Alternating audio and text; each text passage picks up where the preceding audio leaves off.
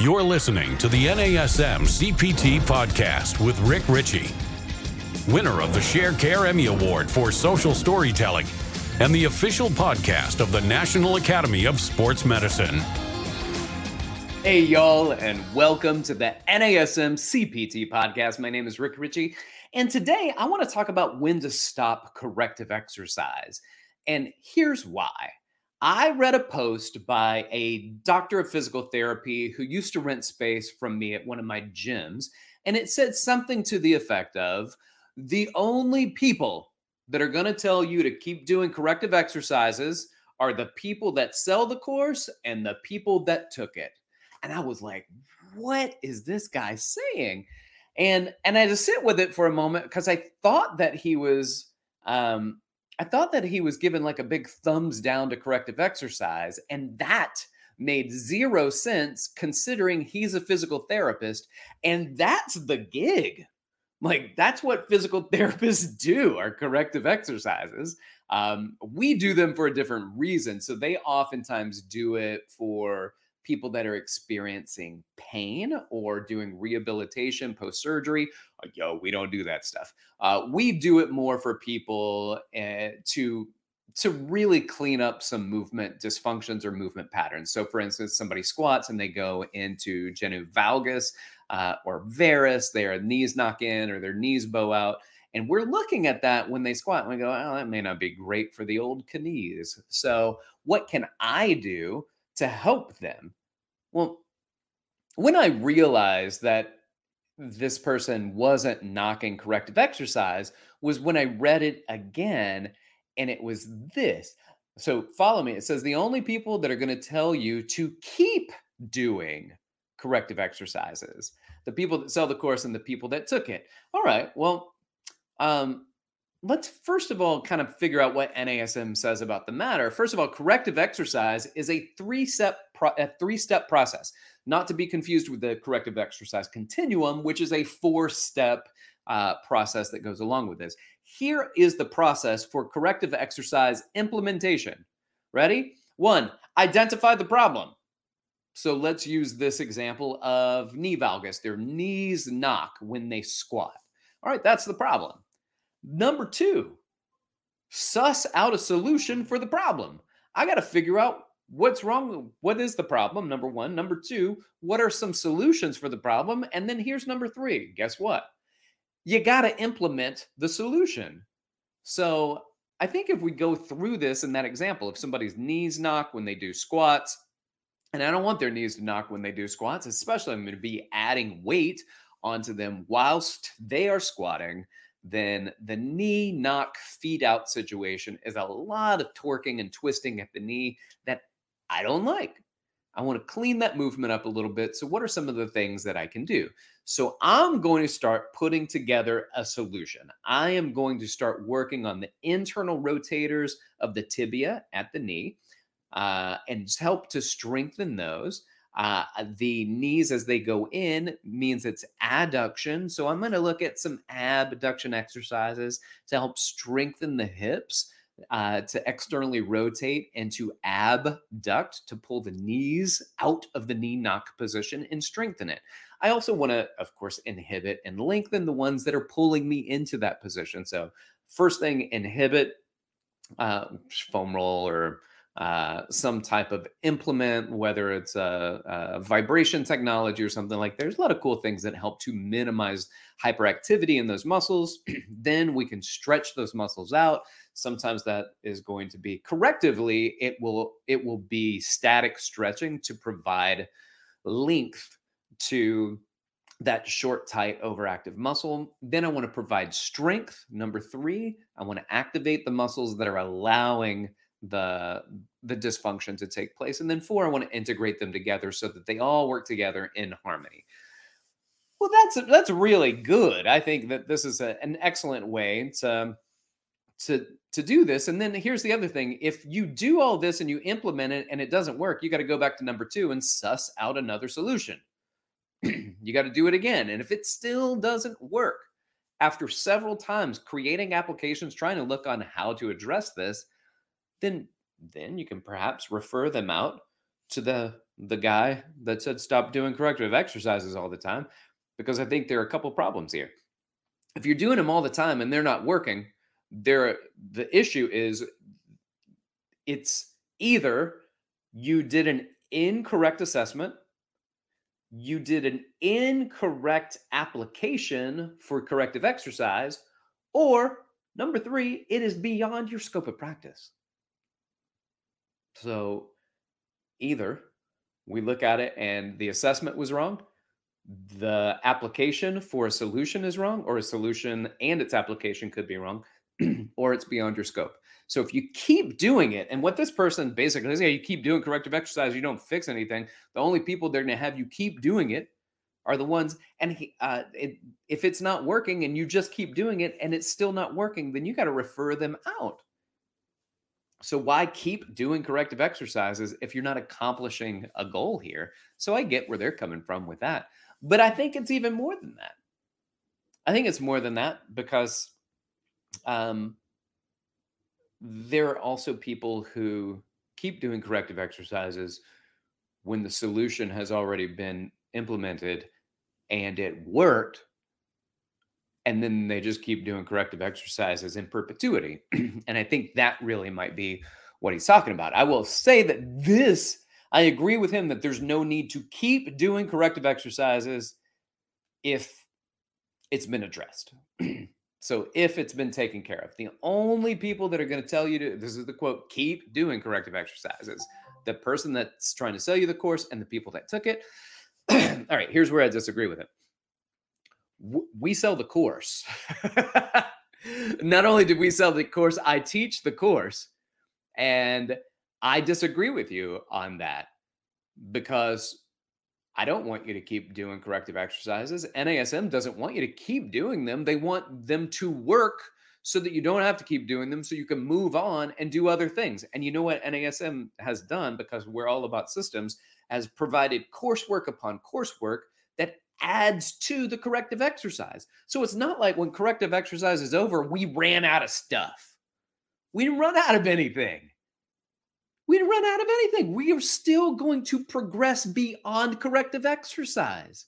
That's where the OPT model comes into place anyway. There's so many progressions that you could go through. So why say that you can keep doing corrective exercises in perpetuity? You don't have to. Well, then what's next? Just regular old CPT OPT model. You can do that. You don't have to do corrective exercises all the time. Now, if if you are nonstop implementing corrective exercises for a problem that doesn't even exist, like you come in and you you see them and they look great in their in their movement and you're like i need i just i do corrective exercise so much that i need I need to correct a problem, even though you don't have one. My question to you is first of all, if you're afraid of a movement dif- dysfunction that will occur, so you're trying to stop it in advance, I'm going to say that's impressive. And I want to know how do you know? Hey, teach me if you know what's going to happen in advance and you're giving them exercises before a problem shows up, how did you know? There are some that believe that any deviation from ideal is also so dangerous that it can cause an explosion in your joints. You just there's a little bit of knee wiggle, there's a little bit of varus or valgus, and people are, oh no, no, no we lost another one. She was strong, but her knees wiggled when she went, descended to her squat, and tried to come back out of the squat. Knee wiggled, explosion. You just wrecked that person's life. Yo, come on, man. There's something called a performance bandwidth. And a performance bandwidth is when when uh, it falls their their exercise or the task that you give them falls within an a range that is an acceptable performance. And I know some people out there that are like, if this is only move like this, and if you don't move like this, it is wrong and we must stop you. Well, there's really not evidence that supports that, first of all. Secondly, you're like, well, I learned it from you, NASM. uh, you probably did, but you probably didn't. It's probably a misapplication for NASM. So, what we will say is we'll give a very specific thing. Like when you do a squat, we'd like for your knees to align with the center of your foot or your second and third toe. Well, that that's true because that is giving you a pinpoint of what to look for. Now, if it goes towards your your knees when you squat, they go towards your fourth toe. That's not your second or your third. So knees explode. They start to move in a little bit of valgus, a little bit towards the first toe. Explosion. Um, I think that that there might have been issues with understanding this idea, this concept of performance bandwidth that if it's not this way, this perfect, this direction at exactly this angle, then this is wrong. And that's not true. There's there's nothing, there's no evidence to support that. But what we do is we give this is our goal, this is our ideal, because if you go too far beyond second and third toe into abduction, that's into varus, which could lead to some issues at the knee if you go too far into valgus, where the knee knock position, that can be too far. So the second and third toe, the center of the foot, is a good idea for direction. It's not the only way to go. So what are we looking for? Well, I usually say if if I'm seeing it, I definitely if the knee falls within the center of the foot, so it goes past the medial border of your first toe, your big toe, that's too much. I that's that's beyond my performance bandwidth. I will not let that fly. And so we will then start implementing some corrective exercises. Sometimes all you have to do though is say, "Hey, your knees are knocking, don't let them knock." That's a cue. Sometimes you just need to cue people. People squat down and then their their butt comes up a little bit before their torso comes up sometimes you just need better cues. You could spend your entire time doing corrective exercises and try to figure out why this is not working. And the reason it's not working is because you didn't tell them. You didn't cue them. You didn't let them see his, this is ideal. This is what I'd like to see. This is what you're doing. This is the difference between the two. And all of a sudden, just through cueing, it looks good. So my suggestion is cue it. And if there's no way to cue them out of it, then it may need to be corrected. And then you can start implementing your corrective strategies. All right. Let's go back to the beginning and ask the question that we started with. And the question was when to stop corrective exercise? And the answer is when it is no longer needed. It's no longer needed. So if I've got somebody that has started out with valgus and now they are no longer squatting in a valgus position or a knee knock position, you don't need to spend the rest of your years going, I remember when your knees used to knock. And so we are still doing these bridge abduction mini loop exercises in perpetuity. Well, then that's when the guy can say the the statement about the only people that are going to tell you to keep doing corrective exercises are the people that sell the course and the people that took the course. And I'm going to tell you right now, as a representative from the company that sells the course, we don't subscribe to that. Like you can move on beyond corrective exercise. Now it's your turn. Line them up right, get them in better positions, and make sure that you feel comfortable and they're falling in your performance within your performance bandwidth of how to perform an exercise. And then you don't have to do correctives anymore. Then you can just go into their warm ups and their workouts.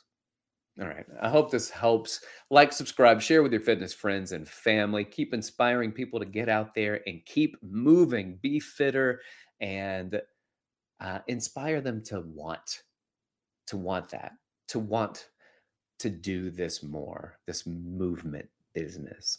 Anyway, you want to reach out to me, you can do so. Hit me up on Instagram at dr.rickrichey, or you can email me at rick.richey at nasm.org.